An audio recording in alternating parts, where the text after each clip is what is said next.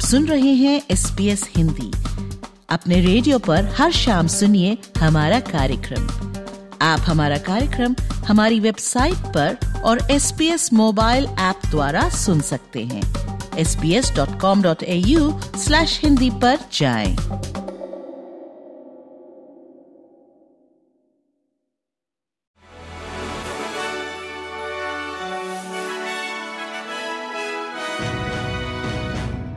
पेश है आज के संक्षिप्त समाचार। वृशाली जैन के साथ। डिप्टी प्रधानमंत्री और रक्षा मंत्री रिचर्ड माल्स ने स्वीकारा है कि ऑस्ट्रेलिया रक्षा बल के नेतृत्व में संस्कृति की समस्या है। ये तब आता है जब राष्ट्रीय साइबर सुरक्षा की नई संचालक अपने पद को कल से संभालेंगी। पिछले संचालक को काम की जगह पर हुई एक घटना के बाद से हटा दिया गया था। श्री माल्स ने पुरानी गठबंधन सरकारों की निंदा करते हुए कहा कि लगातार बदलते रक्षा मंत्रियों के चलते ऑस्ट्रेलियन डिफेंस फोर्स के मनोबल पर विपरीत प्रभाव पड़ा है। उन्होंने स्काई न्यूज़ से कहा कि वे चाहते हैं कि रक्षा मंत्रालय और एडीएफ उत्कृष्टता का प्रमाण बने। फेडरल सरकार ने लेफ्टिनेंट जनरल मिशेल मैकगिनीस को ऑस्ट्रेलिया की नई साइबर सिक्योरिटी कोऑर्डिनेटर के रूप में नियुक्त किया है। ये सैन्य अधिकारी United States Defence Intelligence Agency में कॉमनवेल्थ इंटीग्रेशन की डिप्टी निदेशक के पद को संभालने से पहले ऑस्ट्रेलियन डिफेंस फोर्स में 30 साल तक कार्यरत रह चुकी हैं। Lieutenant general McGinnis air marshal Darren Goldie की जगह आ रही हैं, जिन्हें कार्यस्थल पर हुई एक घटना के बाद हटा दिया गया था।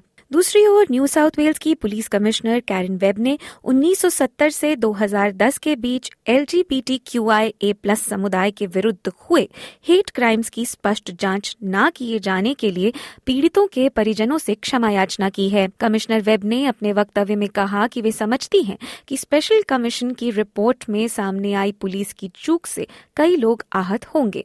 उन्होंने जाँच में खोए हुए दस्तावेज़ और सबूतों जैसी गड़बड़ियों के लिए क्षमा मांगी है।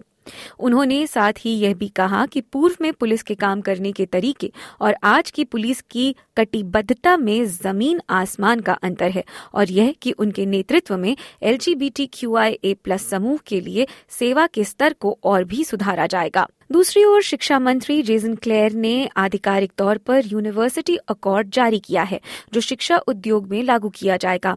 इस दस्तावेज़ में सैंतालीस सुझाव दिए गए हैं, जिससे तकनीकी शिक्षण और यूनिवर्सिटी के कैंपस में सुधार किया जाएगा। इसके द्वारा वे काम कर जिनका प्रतिनिधित्व पूरा नहीं है या जो हाशिए पर हैं, उन तक सही शिक्षण पहुँचाया जाएगा। रिपोर्ट में कहा गया है कि व्यवस्था में कैजुअल कामगारों की दर अधिक होने के कारण उच्च शिक्षा के उद्योग में मानक शिक्षण नहीं हो पा रहा है। और अब अंतर्राष्ट्रीय समाचार। इसराइल द्वारा राफा पर किए जाने वाले जमीनी हमले से पहले दोनों पक्षों के बीच संधि की कोशिशें अब भी जारी हैं। युद्ध विराम पर पेरिस में चर्चा की जा रही है।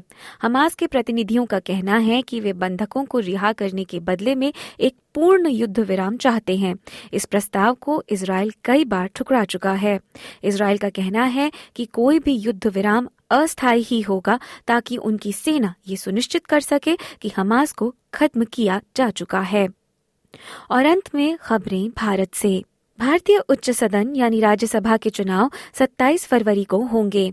राज्यसभा चुनाव के 36 फ़ीसदी उम्मीदवारों ने अपने खिलाफ आपराधिक मामले घोषित किए हैं, जबकि विश्लेषण किए गए उम्मीदवारों की औसत संपत्ति एक इक्यासी करोड़ रुपए है। चुनाव अधिकारों के लिए काम करने वाली संस्था एसोसिएशन फॉर डेमोक्रेटिक रिफॉर्म्स यानी एडीआर ने ये जानकारी दी। एडीआर और नेशनल इलेक्शन वॉच ने 15 राज्यों की छप्पन सीटों के लिए मैदान में उतरे उनसठ उम्मीदवारों में से अट्ठावन के हलफनामों का विश्लेषण किया है। इस विश्लेषण में पाया गया कि 36 प्रतिशत उम्मीदवारों ने अपने खिलाफ आपराधिक मामले घोषित किए हैं।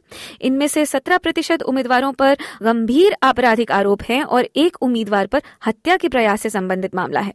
इस विश्लेषण के अनुसार भाजपा के तीस में से आठ उम्मीदवार, कांग्रेस के नौ में से छह उम्मीदवार और तृणमूल कांग्रेस के चार में से एक उम्मीदवार, समाजवादी के तीन में से दो उम्मीदवार और राजद के दो में से एक उम्मीदवार अपने हलफनामों में आपराधिक मामले घोषित कर चुके हैं। इसके अलावा इस विश्लेषण में यह भी पाया गया कि उम्मीदवारों की वित्तीय पृष्ठभूमि कैसी है?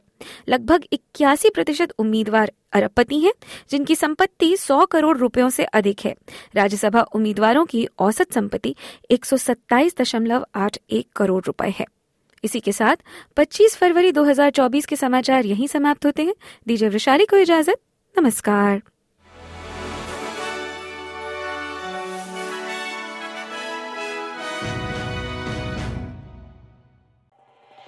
SBS रेडियो से डाउनलोड करने के लिए आपका धन्यवाद हमारा पूरा कार्यक्रम आप कैसे सुने, इसके लिए S B S dot com dot A U forward slash Hindi पर जाएँ।